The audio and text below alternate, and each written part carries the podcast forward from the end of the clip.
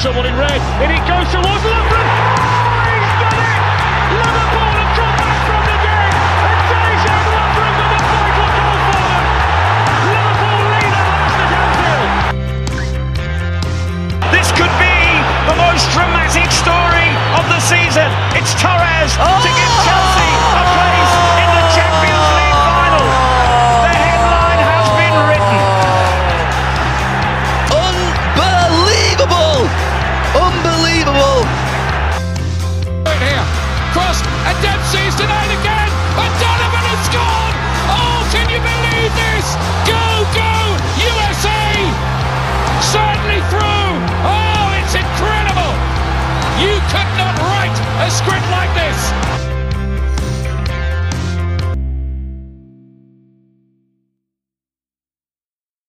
Hello and welcome back to Stoppage Time Soccer Show. My name is Jordan Wiegand and I have Logan Stump Hello there. and Matt Hartgrove. Hey there. I almost went Matt first because I was confused on which one to go into, and then I was like, no, because that would throw everything off again, like the last time I did that. um, Jordan We- struggles. we are going to be. I got to keep everything straight because you know I do like five of these shows now that I have to remember what order I introduce everybody. Um, but yes, uh, we are going to be talking all about the midweek action and previewing the weekend action here for the Premier League. As uh, Logan and I eagerly await any news of an MLS CBA agreement before midnight tonight. So uh, then we'll probably discuss that on whatever episode we do next of the Stateside Soccer Show. If you've been listening, uh, just a quick plug here. We did interview uh, We Are Austin TV on Twitter and Instagram uh, to talk about Austin FC's inaugural season in MLS coming up this year. And uh, got thoughts from uh, you know, Austin, Texas, on what the city is feeling about the team and, you know, um, expectations for the team. And that was a really good interview. Uh, so you can catch that on this feed that you're listening to this show, and also on the Stateside Soccer Show feed. Um, all of those links are in the descriptions. Um, also, if you're listening to this, you probably can see the episode right below this. Uh, it's right below the one you're listening to now. But first, let's talk some English Premier League. We have uh, this is the I, I kind of have these uh, stories just in random order, not in order of games. So of course, the first one that came to my mind was Jose Mourinho losing two straight home matches and three straight matches in the Premier League, and that was the first time in his 20 year managerial career, he's lost back to back home league games. Matt, what's going on with, with Tottenham here? Uh, they're not very talented. um, you take out Kane, and I mean, I, I feel like it's it's fairly it's fairly true. Like, obviously, they're talented. Don't get me wrong. Professionals are talented in every way, shape, or form in terms of what sport they play. But in regards to, I think what you tie into Jose's name and Tottenham, who have have been pretty consistent in top six the lot. I mean, I feel like since I started watching uh, soccer, I feel like they're always in a top six team. They usually have big names, but right now it's it's kind of just Harry Kane, Son, and if if one of them is hurt, it's really just the one player, uh, and that's what's happening right now. So you you have a team that's based on sitting back and countering, but when you take out one of their two talented uh, attackers who runs the counter, you only have one player that can really a- attempt, and so they they try to change it up a little bit. They try not to sit back as much, and that opens them up for all sorts of of just crazy attacks against them. I I, feel, I think Chelsea had a ton of shots as well um, against them, if I remember reading correctly.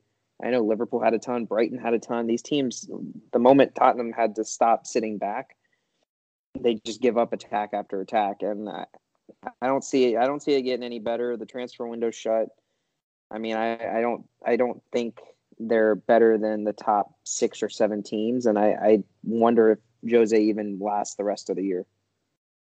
Yeah, I, I saw a lot of people really bashing uh, Jose's uh, uh, you know run of form here, um, especially when you think that they fired Pochettino to get Jose.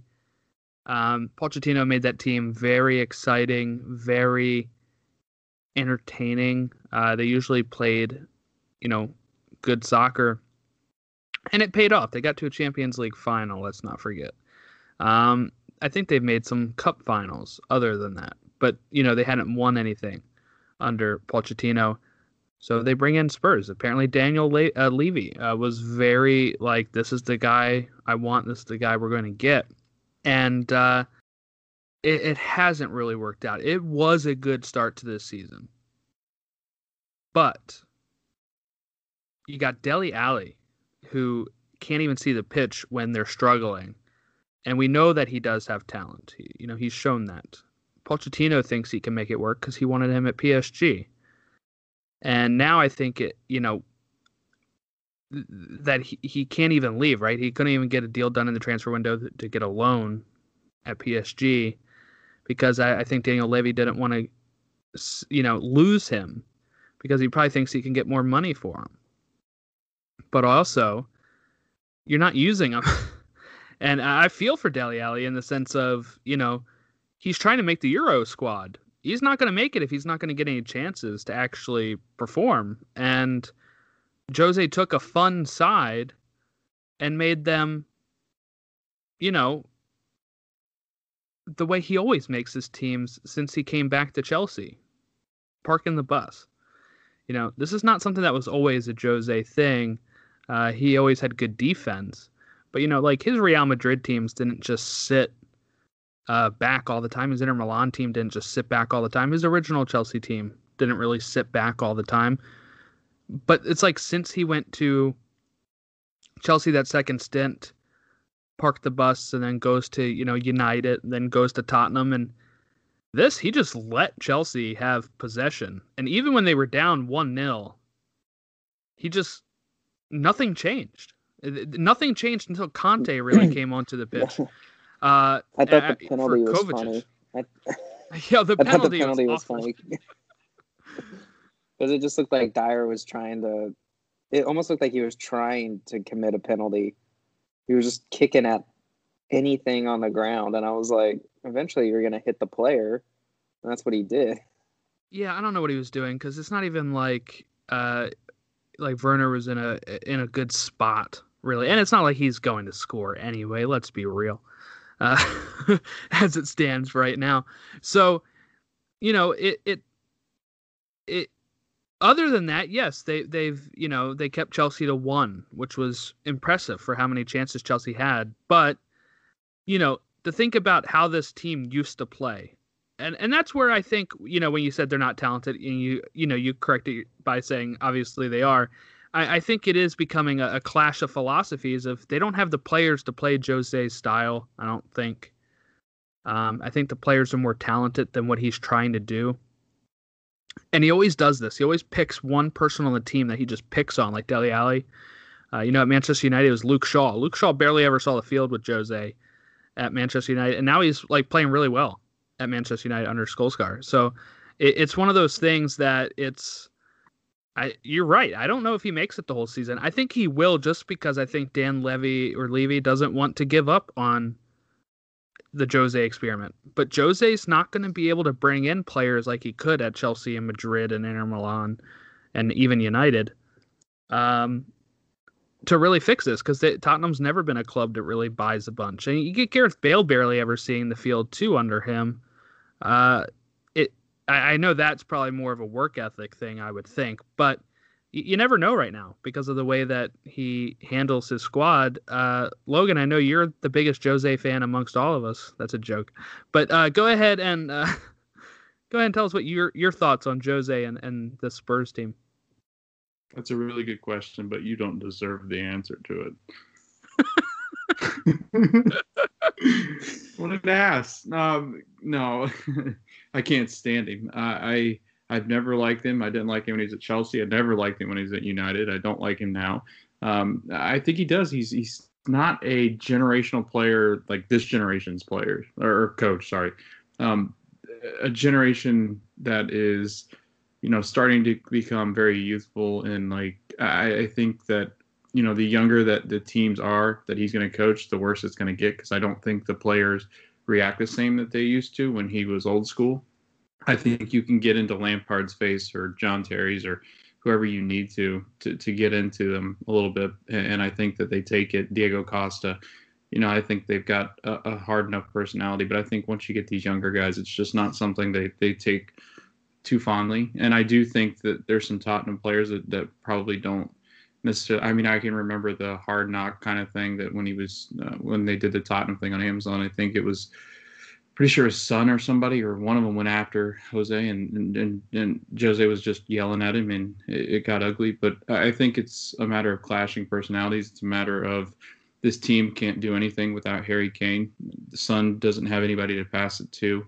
I don't think you're you know looking at somebody that really understands how to put a squad out there that that is any different than what he's always done. Um, so I think that that's a big issue. I think that you know besides when they don't have Kane, it's it's Vinicius, and I think it's uh, I don't think he's a good enough striker to stay up top. So you know I think it just is a matter of them really just struggling to get anything offensively because they've been so reliant on Harry Kane and, and Son doing everything. Moving on here, uh, when we look at the stats, uh, just talking about the domination, Chelsea, uh, I feel like had more than this 58% possession they had, and I, like I said, that kind of changed when when Kante came in a bit. He's just not the player he was before. But 16 shots to seven for Chelsea, um, 560 passes for Chelsea compared to Spurs 374 but only uh six out of the 16 shots, only two of them were on target for Chelsea as well. And like we said before, that was a uh, one of those was a penalty. And Jorginho did not do his hop, skip, and a jump penalty, thank goodness, and uh, he still converted it. Uh, so hopefully that's a Tuchel thing. I don't know if it is or not, but I like that. That you know, I, I always hate when people do the little you know, either stutter step or hop, skip, and a jump to get to the ball. It's just step up and just smash it in or place it well, you know. Um, on the Chelsea side of this, let's get their perspective. Perspective. Thomas Tuchel, seven out of nine points in his first three matches as Chelsea manager. He's also the first manager to keep three straight clean sheets for the first time. I mean, for the first three Chelsea games since Jose Mourinho in 2004. Uh, this is, uh, you know, they look better. They obviously look better than they did under Frank. They know where they're supposed to be. They're they're making passes, but and while there's times where Werner still makes good runs and such, Logan he just it's like all the attacks just stop right when it gets to Timo Werner. There was one I can remember he got right, right to the top of the box, and it was like watching like a ping or not a, a pinball machine where it hits the one of those ones that's got the spring on it, and it just just goes nuts after it hits it.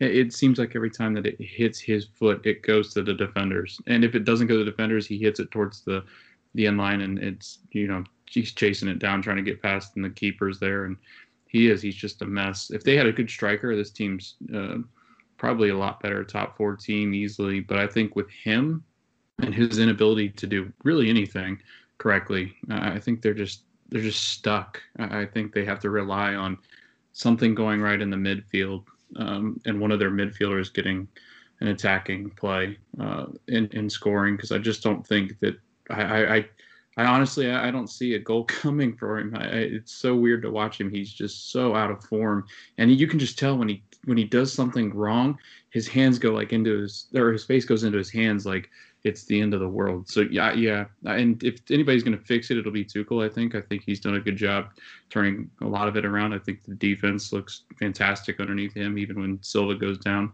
Uh, I thought Christensen played well, but again, I think everything is reliant upon Werner getting it turned around, and I don't see that happening. And I, I you know, I'm I'm to the point where Olivier Giroud's got to be on Tuchel's mind, even if it's just a stopgap for now, just because I, I don't think you're getting any goals from Werner and Tammy Abraham's very hit or miss. So I don't I don't know what's wrong with the attack, but you got to fix it. The only bad thing about if you had to use uh, Giroud is just he doesn't have the pace that Werner has, but uh, he sure certainly has a better touch than Werner has for sure. Um, yeah, Chelsea still needs to finish, right? They they need to put the ball in the back of the net. Uh, they've been struggling with that. Uh, you know, when in, in the last match before this, their two goal scorers were Marcos Alonso and Cesar Azpilicueta, and this match it was uh, Jorginho on a penalty. That you know, if we didn't get a penalty, I don't know if we score. You know, the way that they've been uh, playing, and it was the same thing with Wolves. Lots of chances, no goal. Um, so uh, I, I don't know how to fix it in the sense of like even Pulisic and Mount, you know, have not been able to put the ball in the net. Um, uh, it, it's just you know, and, and even there's times when Drew does start and he doesn't get it in. Um, you know, it, it's one of those things where I, I don't know where the goals are coming from in this team, but uh, hopefully, hopefully Pulisic gets some more chances. Um, he's been mostly a sub in the last three. Uh, Pulisic was saying he's actually going to be playing a false nine under Thomas Tuchel, which I thought was surprising because I don't think he ever did that at Dortmund under Tuchel. So that will be very interesting. Now, Matt, you have more faith in this team than I have. You have it all season. You still think they're going to climb into the top four. Uh, is it faith in Chelsea or no faith in Leicester, Everton, and the like? Uh, it's a mix. Um, I was actually thinking about this today. There's three teams in the Premier League that I think are bound to see a bit of drop off soon, um, especially if they progress. I actually think United, Leicester, and Tottenham even worse, I guess maybe than they have. They they all have Europa League, which the further they go, and I'm assuming they're probably going to get fairly far because half the teams in Europa are still pretty iffy in terms of talent. Um, the longer, the more games they have to play, I think that's going to affect it in one way. But I also think that you you see it a lot with teams that have talent that they bring in a manager. What in in almost most sports, maybe not NFL because of how little amount of games, but I feel like when you have the other sports over here, managers make a difference when they first come in. I think, and I no matter what, and Tuchel is better than Lampard I no matter I don't think you can I don't think many people can disagree with that. I think Tuchel is a much much better manager, has success in Europe. He knows what he's doing, and I think with all the struggles Chelsea's had, they're still right in the thick of it. And a situation like this, it, it almost kind of felt like when were they going to get rid of Lampard, take this risk? And you almost had to hope maybe they took it as soon as possible so they could get a manager like Tuchel and not miss out and I think that itself is going to help propel them into a top four. Um, as well with I, I think the one they replaced, if you had asked me right now of who's in the top four, I do think they replaced Leicester by the end of the season. I'm not sure how they'll all mm, you know kind of finish uh, besides City at the top, but I think between the amount of games some of these teams have to play, and it sounds really odd, but maybe Chelsea catch a break, and, and if they get knocked out by Atletico, that's a set of games they don't have to play, and so they'll have fresher legs. And I think that's going to be key here at the end. I do think they find a way to get above these teams. I don't think West Ham stays in it toward the end. I, I think you can start to really see Villa struggling, and it's only going to get worse for them. I, you know, Everton, same thing. They have a couple of postponed games, and those postponed games are Villa and and City, which I think are games that – you're looking at draws, maybe losses, especially on the, the Everton City side. The the teams in front of them, I just don't think have the ability and the oh, no, I don't want to say stamina, but I don't think they can last as the, the durability of their success is not something I can foresee continuing by the end of the year. And I think that's what's going to bring them back up. And they just need one team to drop. And I really think it, it's still going to be Leicester. That'd be pretty brutal for Leicester after if that happens two seasons in a row. I mean, Where... it, it, it, could be, but I think it there's you know, they already they're they. I believe I heard that they lost Vardy for. Is it is it really for six weeks?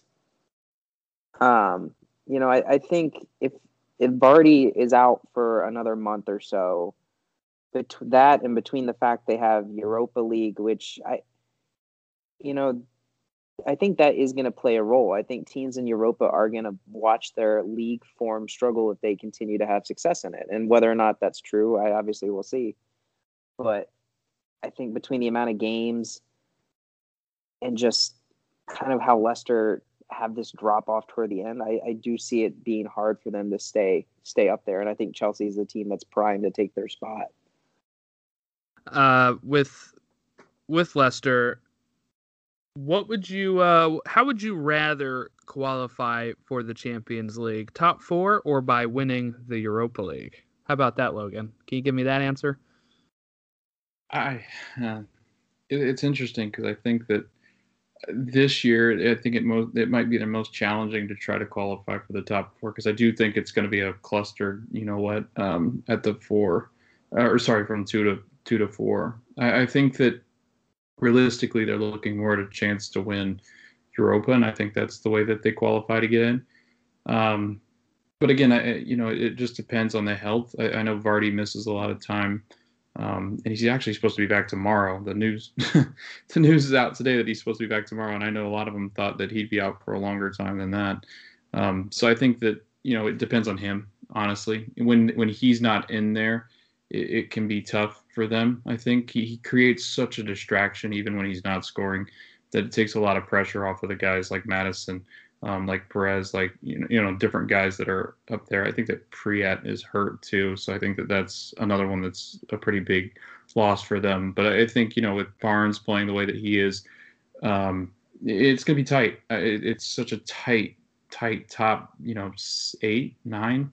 Uh, I mean, it's going to be really close. I think it might be the most interesting finish uh, to a league um, season that we've had in a long time because I think there's a lot of teams that are just we might go into that last day or two um, just people fighting over and jockeying for position, which will be a lot of fun. But yeah, I, I think Leicester's best route right now um, would probably be Europa because I think the odds are pretty even, about you know 16, 20 percent for each of these teams to try to finish top four now. I would, if I was a Leicester fan or a Leicester team, I guess I'd rather, you know, obviously, of course, you'd rather win it through fourth place and also win the Europa League. But I think it would be more fun to win the Europa League, qualify that way because you also get a trophy, you know, of the Europa League. But uh, you know, top four, you're at least guaranteed to get into the Champions League. You're not guaranteed to win the Europa League, uh, even if you make it, you know, past these next stages. So uh, it's going to be pretty nervy for Leicester. Uh, let's move on here to Brighton. Uh, we don't have to get into the Liverpool side of it just yet, but Brighton, two straight wins against top eight teams, where they just beat Jose Mourinho's uh, Spurs team and they just beat Jurgen Klopp's Liverpool team. Before that, they also had a draw with Fulham and a win against Leeds. So they've actually only have one loss in their last five as they're kind of getting out of that tough, uh, you know, tough slide of form that they had there for a bit. Um, I, I, Matt, I'm going to start with Logan here to get the Brighton side, and then, and then we can talk some Liverpool. Because uh, I know Logan, you, you, like the Seagulls, you like Brighton, um, and it looks like maybe they're not going to get sucked into this relegation battle. I really like um, Brighton. I, I, think it they're a lot of fun to watch. I, you know, I was I was kind of sad to see them starting to fall back down when Fulham was getting hot, but they looked to be clearing some space above them. But I, I think their biggest thing going in, and I knew going into the season, I know they made a big deal out of the back three that they usually play, which is Webster, Dunk, and White across that back line. Plus, then you've got March on that on that other side of, of White, or sorry, on the same side as White, and he plays pretty well down the side. Uh, when Lamptey's out there, he's playing well too. So he's got you got two wing backs that are really good footballers that come up the side. Um, I, really do. I, I, like the way that they play because they kind of suck those two back down into almost a back five at times to try to defend people. I know they've done it successfully against all these big teams. I think the last big teams that they played, I mean, they played City. They've only held City to one goal. You know, they held Tottenham to nothing. They held Liverpool to nothing. Um, so I, you know, I think they defend really well. Uh, the, the, their problem is scoring. I, I never saw where they were going to get a bunch of goals, so they had to defend. And they're one of these smaller clubs that actually defends pretty well against some of these top teams because they they do they like to camp out in that back, and they've got three real good defenders in the back line. And I think that they'll be there for quite some time. So I think it's I don't know, it's really fun to watch them. I, I like watching them play. I like them playing. They, they play a lot from the back, so that's fun to watch because it's a little different from what some of these other teams try to do when they try to attack so you know aggressively. Uh, all right, Matt. You had two straight. Liverpool had two straight three to one victories. Uh, what went wrong against Brighton? You know, it, it's. I think it's one of these. It, it's something that I want to say most Liverpool fans. I know it, I'm definitely in that boat a lot of people don't want to use injuries as an excuse, but I think at this point, when you look at everything that's happened, injuries are playing a factor on on really three different ways. And I think this Brighton game shows one of the pot, one of the ways injuries has affected this kind of this team and and really these kind of results are going to still happen with Liverpool this year. There are going to be games that I think as Liverpool you watch and go Liverpool shouldn't have lost that game but in reality, what what what are you really watching with Liverpool and who's actually playing? Because with Liverpool itself, I mean, against Brighton, they had eight players out when Alisson was ruled out due to illness, and of those eight players, all of them are first team players. This isn't like you know bench guys, academy guys. This is main starters. But the other issue is that with injuries, you're taking players out of position. So you're having Henderson played center back. You're having Wijnaldum play the he's playing the six instead of playing an eight or a ten where he's more comfortable. You have Shaqiri playing on the wing when he's actually more comfortable in the middle because Mane's out. You have so much happening. And then the last one is fatigue. And something I, I read this, uh, I believe it was yesterday. Liverpool players last year, Liverpool had I think I, I read it, it was 15 players played more than 20 games. And you had players like Origi and Ox playing 40 something games because they had the ability to rotate and they could keep into rhythm. At this point, Liverpool are having the same exact players have to play again and again. James Milner just started his fourth game in a row, which I had, don't think I've seen in years. I don't think he did that until except for like his first season with Liverpool. They're not able to rotate. Robertson and Trent looked fatigued as anything on on Wednesday night because they can't play their backups because they Klopp wants experienced players in the back line and he's having to start Nat Phillips and, and Rhys Williams and Fabinho who, you know, can play center back, but he's not a center back. Henderson's not a center back either. He's he's having to play players again and again and again because he he can't bring a lot of inexperience into that team. And it's it's crazy to to really look at how they have to they're going to have these results unless players remain healthy at this point. You know, it, it, sucks because I think it's more likely to happen really against the bottom teams. I that's I just think between how the bottom teams play, they basically sit 10 at the back or they sit 9 behind the ball. They have one guy up front hoping maybe to hit a counter.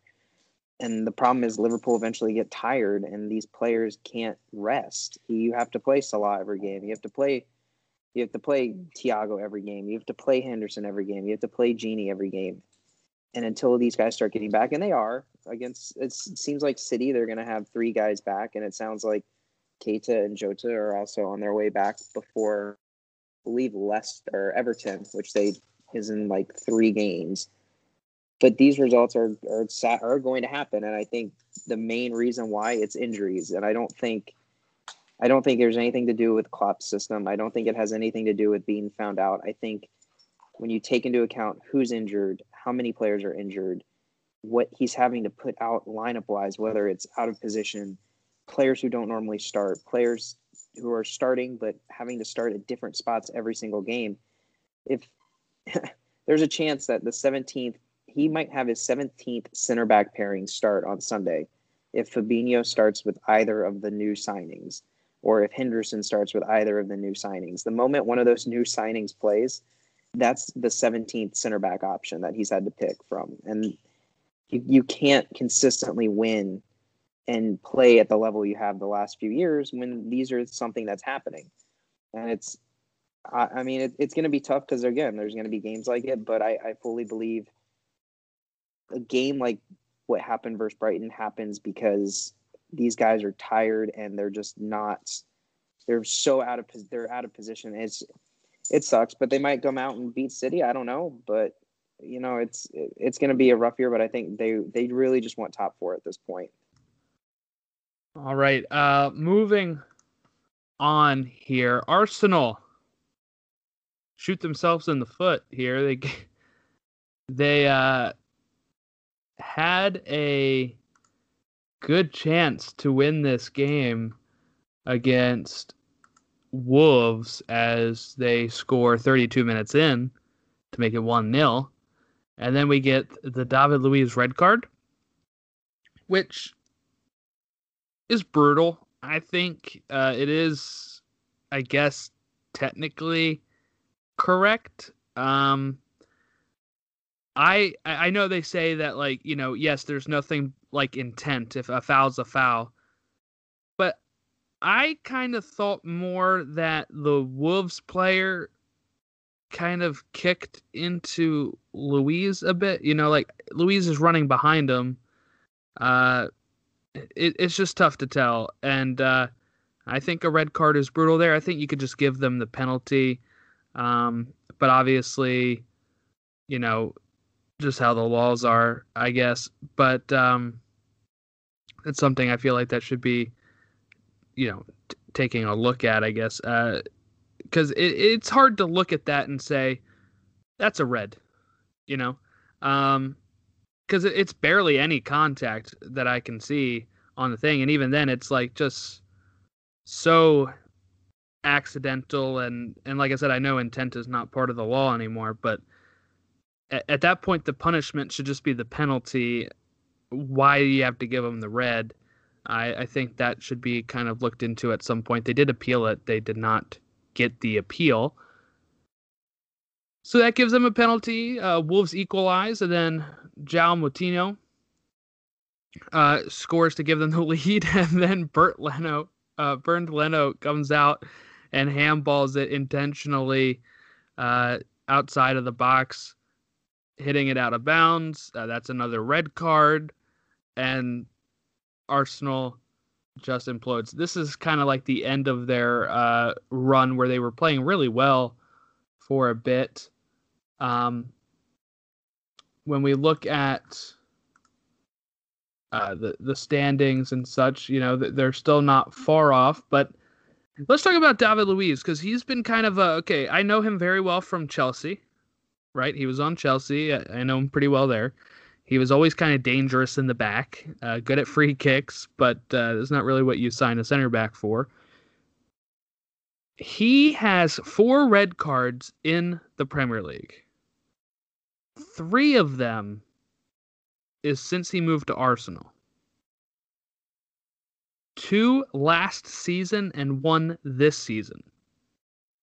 So in the last two years, He's had three red cards for Arsenal in the Premier League, compared to one for Chelsea uh, in the Premier League.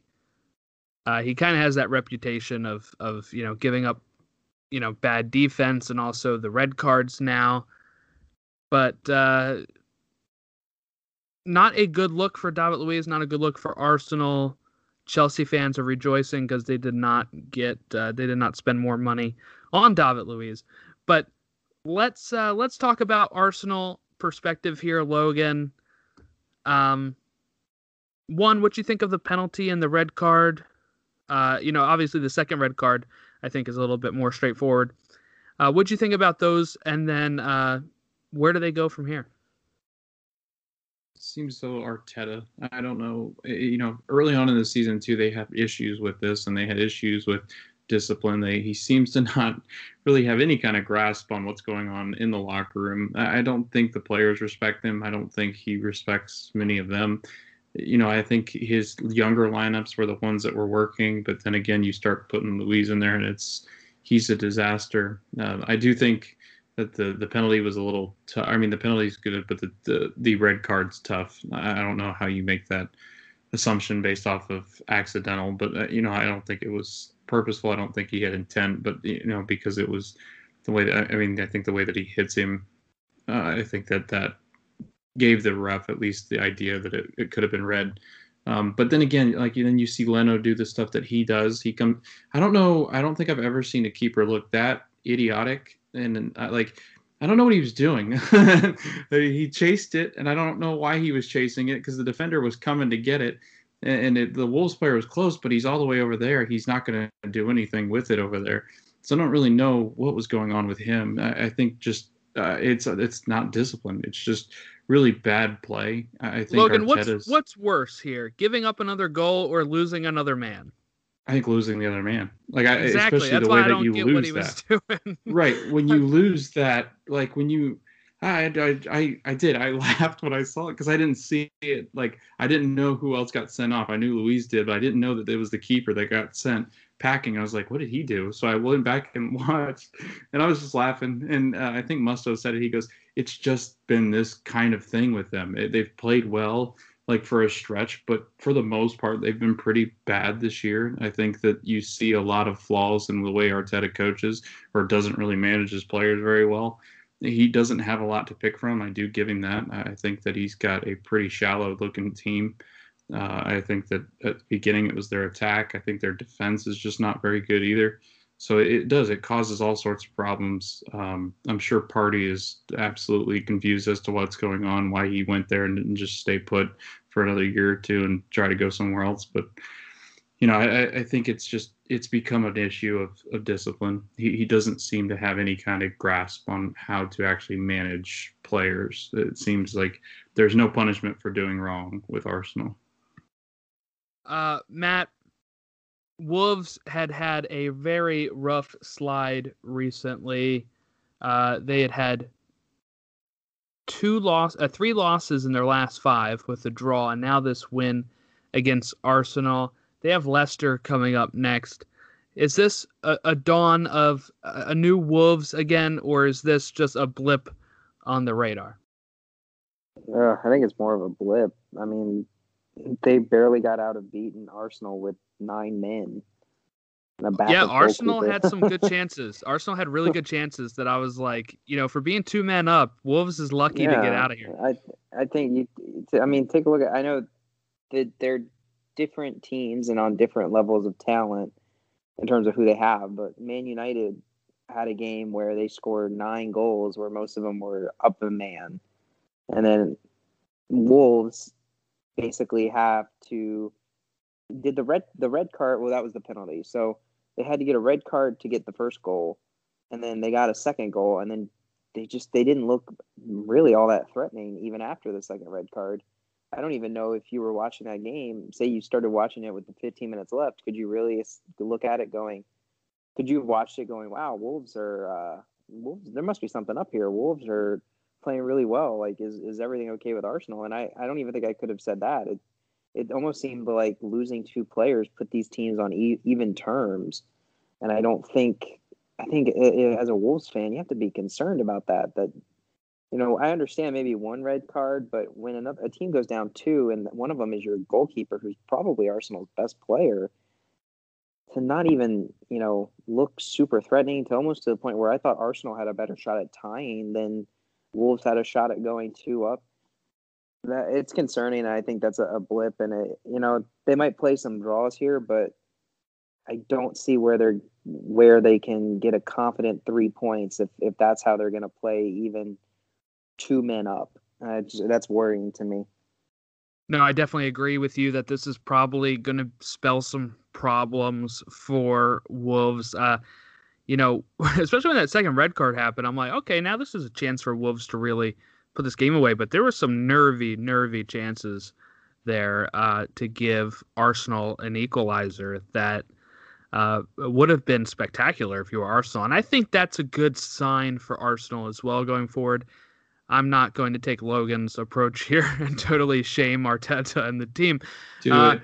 Uh, I think it. it. was a very bad mistake by Leno. I do think the Luiz one was harsh, but uh, I I think the way that they were almost able to get an equalizer, two men down, is a good sign that this team is probably still on the right track with you know coming out of that awful slide uh, before December. So uh, that's my thoughts on it. We're going to move on to Manchester United, who put nine past Southampton.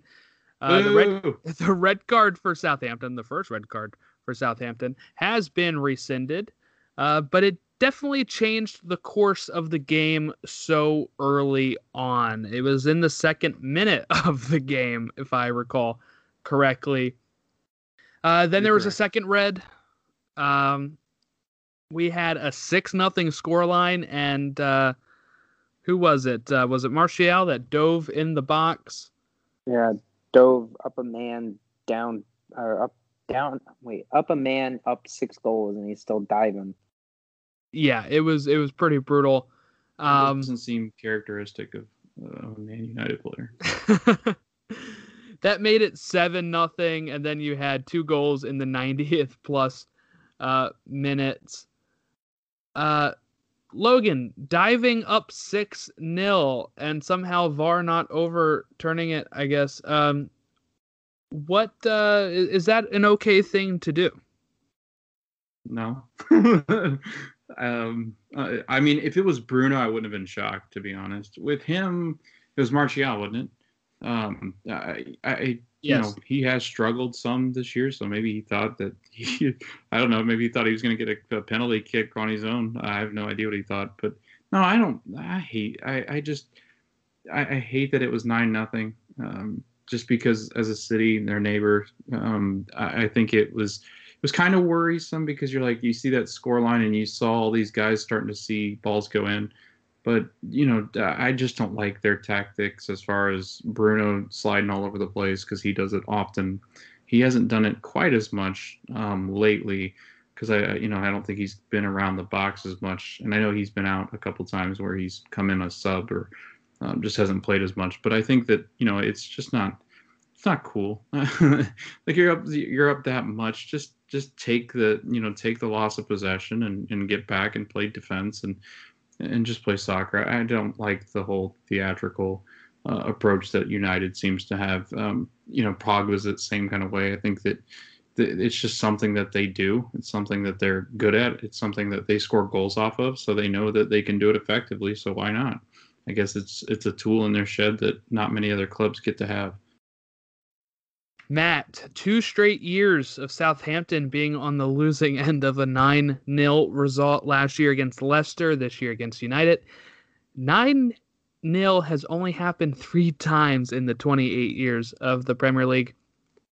What exactly went wrong with Southampton? Was it just uh, the red cards piling up? And uh, now people are also saying that, uh, you know, Hasenhüttl uh, should not be given a top job uh, since he's had two 9 0 results uh, against him. What say you? Uh, you know, I personally I, I don't know much about the Leicester one. I, I don't recall too much of that game. Um, but this one, I in the end, I, I didn't change my perception really of either team. Uh, you know, I, it just seemed like one of those games where everything that could go right for one team went right, and everything that could go wrong for Mhm. one team went wrong. And it's and in a sport like soccer, when you lose players, I mean, think of like almost pretend like in an NFL game, you could get a red card and say that team's defense lost two players. You take out two players from any team. Honestly, if you take out one, it's still pretty hard. But a team like Southampton, who really has not been on great form, they you know they got a win against Liverpool in a game where honestly, it's another game where I don't, I really wasn't impressed with them. They won the game, but between everything with Liverpool and the way they scored, it was just everything they did right on one play got them the win. But to lose somebody, to lose a player in the first couple of minutes on a team that already has so many injuries that their entire bench, for the most part, is academy players against a team like United who had struggled recently, who almost like they just needed a team that they could just just kind of take out their frustration on. And I think losing that player in the first couple of minutes made United go, hey, like let's just go all out here. We're gonna take advantage of this situation, and they did. And honestly, they they kept attacking, and Southampton really had no answer to it. But I, I don't think it's it wouldn't shock me if you know Southampton wins this week and United lose this week. I or this weekend because I don't think that game should have changed perceptions on anybody on any of these teams. I feel bad for the academy player who, in two minutes into his debut, gets a straight red card. Uh, it was a terrible play by him, but like I felt bad for the guy, and I just kind of was like watching, going, Southampton needs us to stay nil nil as long as possible to have any shot. And the moment that first goal went in, I was like, it's this is going to be bad because they're going to be down. United are to they're to smell blood and they're just to go for it, and they did, and you know it, it worked in their favor. They didn't stop scoring, which is important for goal differential, but to say this kind of result from this game should affect, you know, whether Hasenhüttl should get a top job, I think that's stupid. I don't think. I think if somebody looked at one result from every manager's career, or even two or three results, and that's what caused you to to decide to hire or not hire them, I think that's a bit of an issue on their team's part. But you know, he you just got you you in the game and you know when Liverpool beat Palace 7-0 I think I don't remember if it was Klopp or Hodgson who said it but he was like 7-0 1-0 I mean it's still a win. I think Klopp said he'd rather win 7 games 1-0 than one game 7-0 and after that game I really would take 7 1-0 wins because I think they've only won one game since it so we'll we'll see how it goes but I this shouldn't affect anything with with Hasenhüttl and I misspoke earlier. I believe it was the second red card that was rescinded uh, for Southampton, not the first one. Uh, Bednarek's uh, red card is what was rescinded. Um, so let's just go through. Uh, oh, re- before we go through the rest of the results, Sheffield United won against West Brom. They're now at 11 points. Uh, they are not going to break history and have the lowest point total and get relegated. Um, I don't think they come in last. Really? No, I, I think they're better. oh yeah, West I mean Brom. yeah, West Brom is now at 12 points, uh, and Sheffield's at 11. So you're right with the way West Brom's been playing, they can certainly, uh, which is three losses out of their last four, um, while Sheffield United have three wins out of their last five. I could definitely see them staying up. Um, or not staying up, but you know, going above West Brom for sure. Uh, West but Brom I have a minus 34 goal difference. Sorry, I was just looking at it. I didn't even realize. oh no, yeah, they have very bad 34. very bad. They've given up 52 goals. My thought is that is that the bottom of the table is sealed. I, I really think it's going to be these three teams. I, I can't see. I can't see Fulham getting over Burnley. Burnley's been, you know, playing better than Fulham. Um, Newcastle, I don't think is going to get sucked into this because they're still eight points up. And if Fulham and West Brom and Sheffield are not going to go on a spectacular run here, which they only have 12 games left to do. Fulham has 13 games left to do.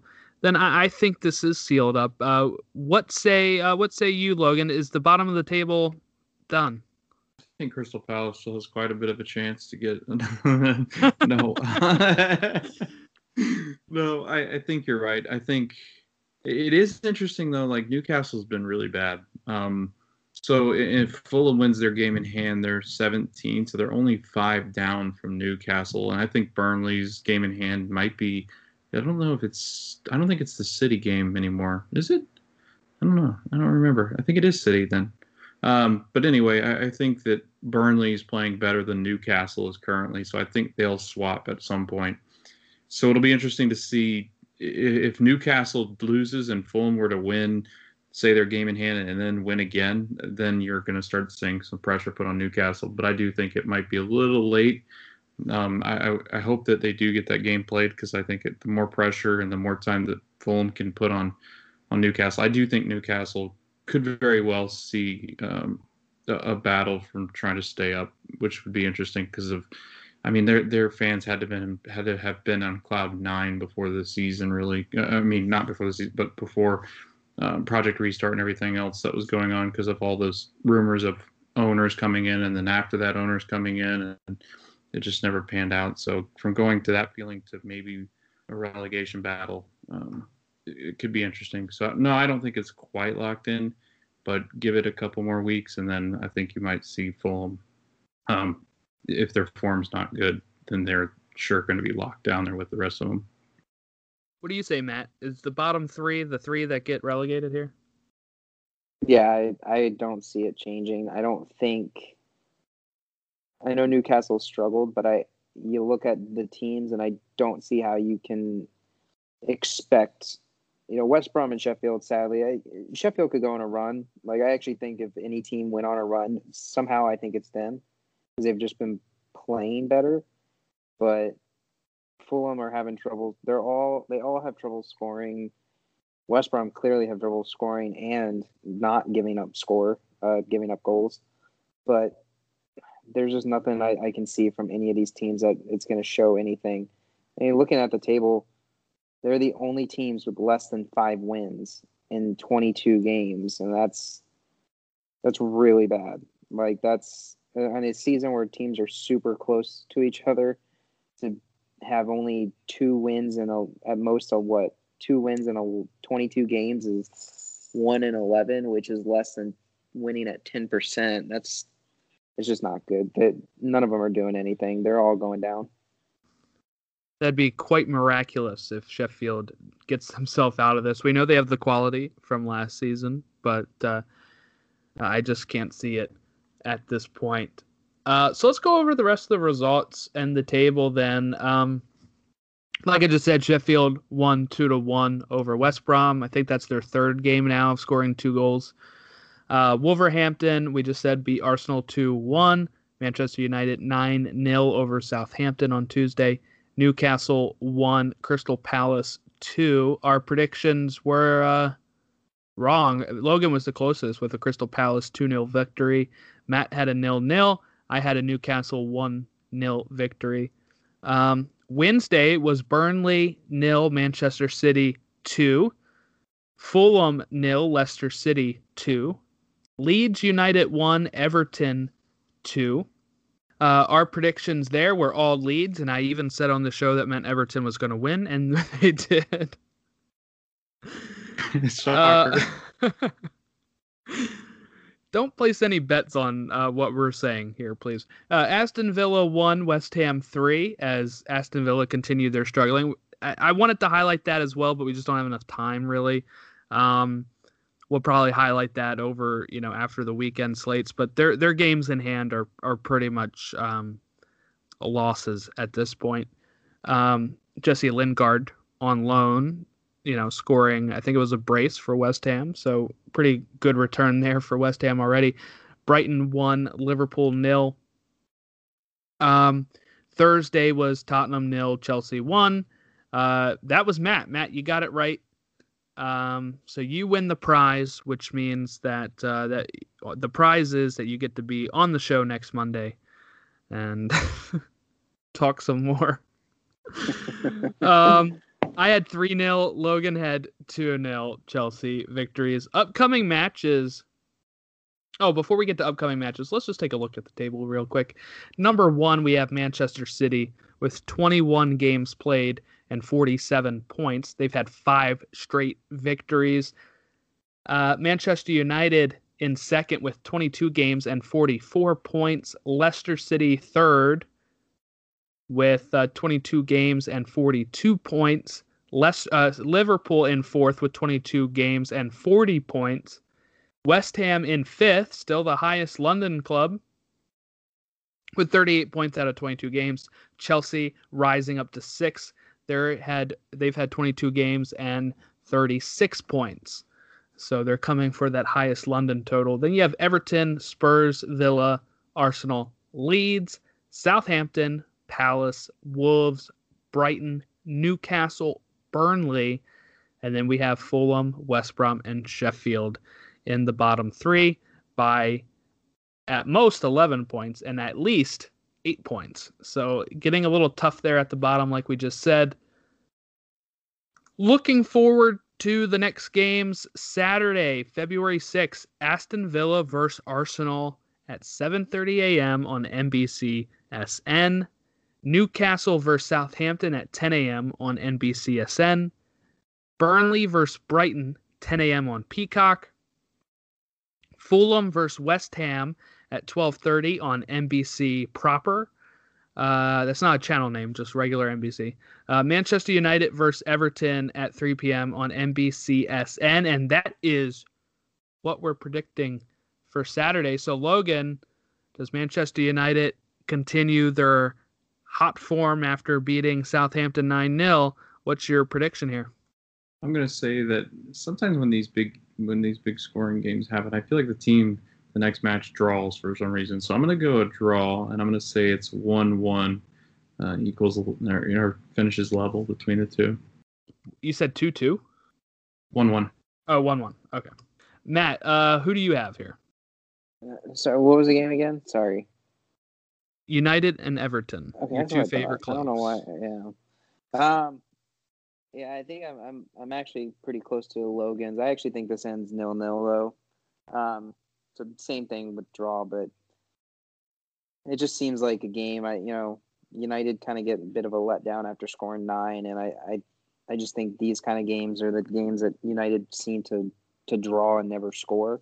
But I also don't think Everton are good enough to score on United. I'm going ahead and saying Manchester United 2 1 victory.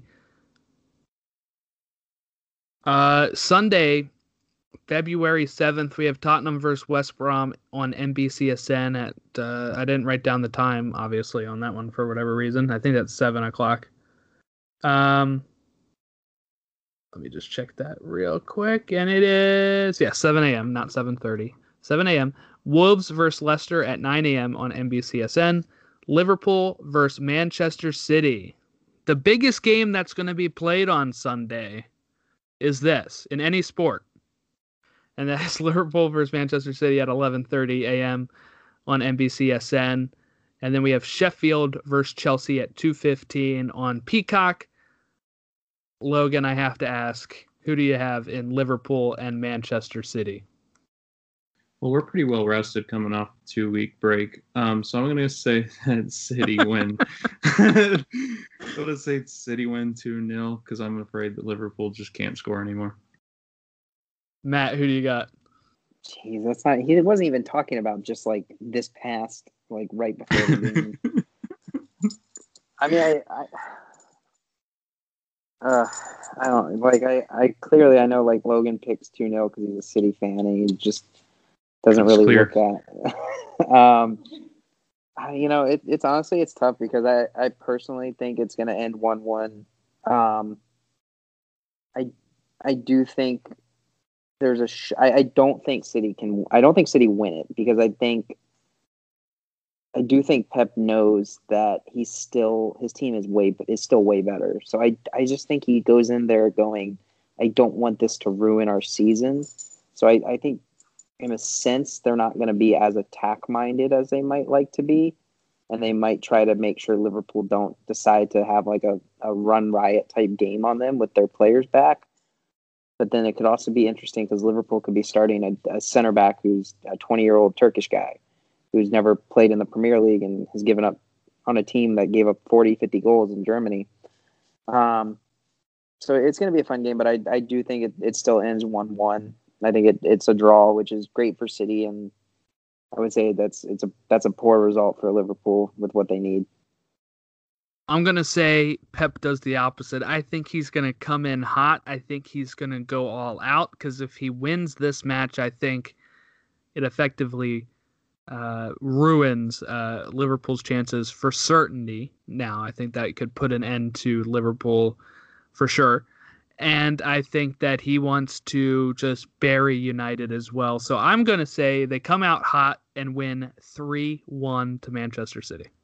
It's impressive. Like, I mean, it, it would be impressive. Like, I know Anfield's not the place Pep tends to have success, but I, I will be interested to see if if they can parlay like their team right now into what Liverpool is playing right now, and just see how that result plays out.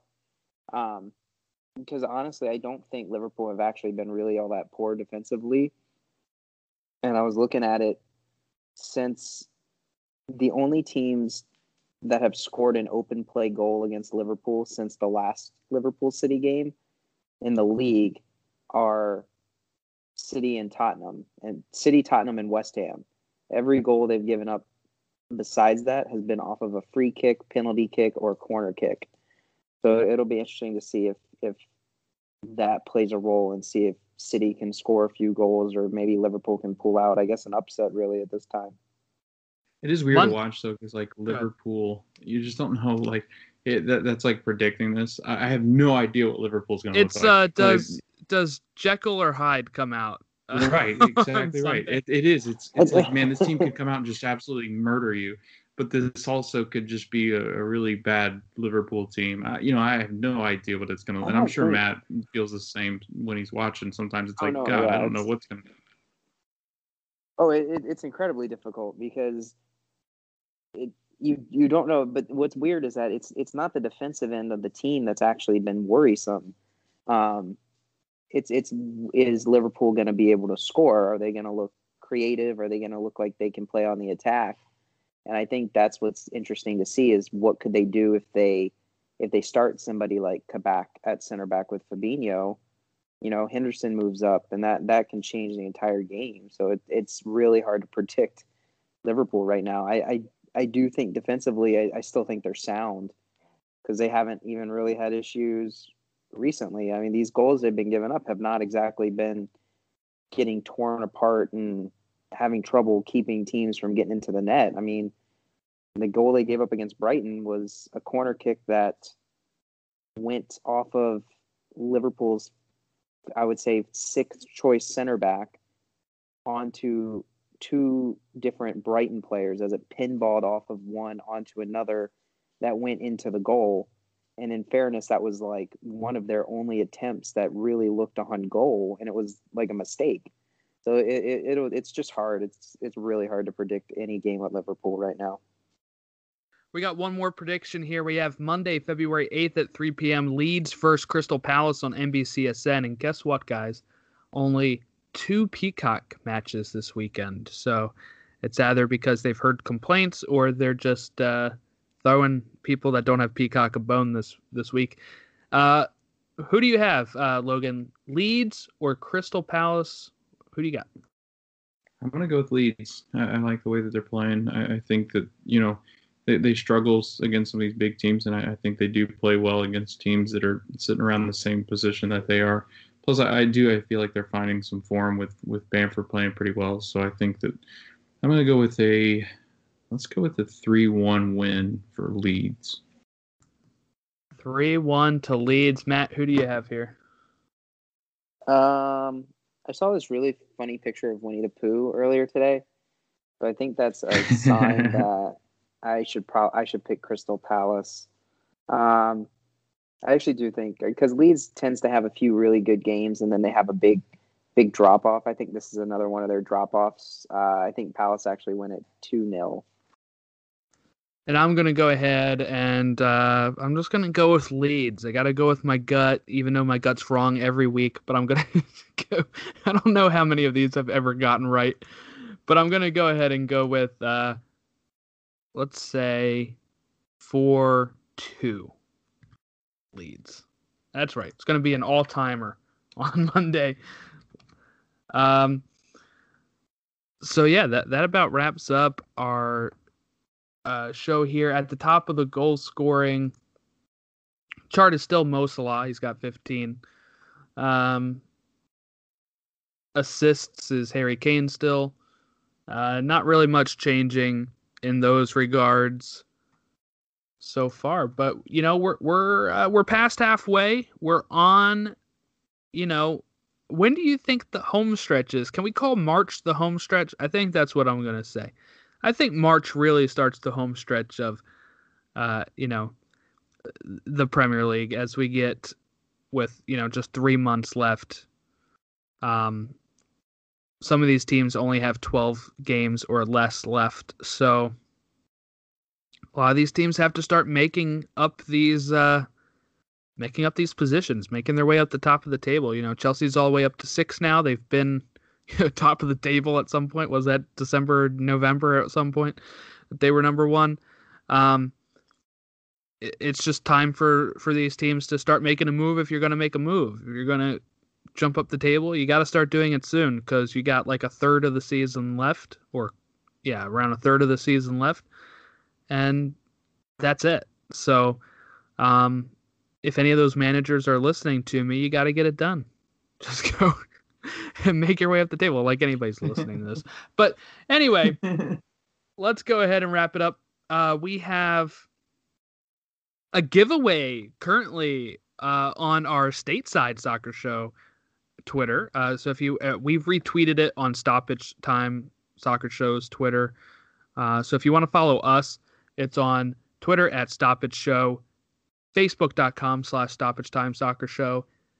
Um, the Instagram is at Stoppage Time Soccer Show and email stoppage time show at gmail.com. So on the Twitter, you'd be able to find the tweet that links to.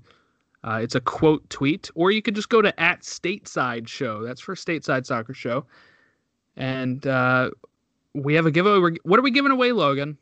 What do you have in your possession right now that we're we're giving away? Tell the people. We are giving we are giving away an extra large Portland Timbers kit. Um, and I don't think it was last year's. I think it was the year before, if I'm thinking correctly. Um, but yeah, it's still a nice kit. It's got the the star above the logo. Um, so all the Portland Timber fans, if you're out there, uh, might be one. You know, if you're a kit collector like Jordan, you might need something like this on your shelf. I know we got a couple entries so far, but yeah, go over and go over and like that so you can get a nice Portland Timber, Timbers kit, and maybe we'll have some CBA news here in a couple hours.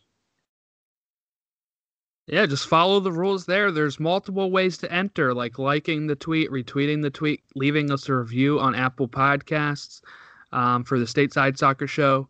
Um, also, if you're going to go ahead and do that, make sure you leave us one too here on Stoppage Time Soccer Show. But uh, th- that about wraps us up. Thank you, everybody, for listening. We will catch you all Monday when we break down the weekend action. And man, I can't wait till we get back to like one game a week. This is exhausting. But I hope everybody has a great weekend. Uh, you know, make sure you watch that Liverpool Manchester City game because there's no other sporting event that's that important on Sunday. Um, unless if I'm forgetting something. But I think that's about it. Uh, have a great weekend, and we'll catch you all next time.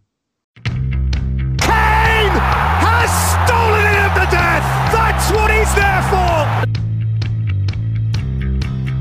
Thank you for listening to Stoppage Time Soccer Show. We hope that you continue to listen to our show and listen to us recap the English Premier League from our perspective. We'll also be talking some Champions League and any other leagues that impact world soccer.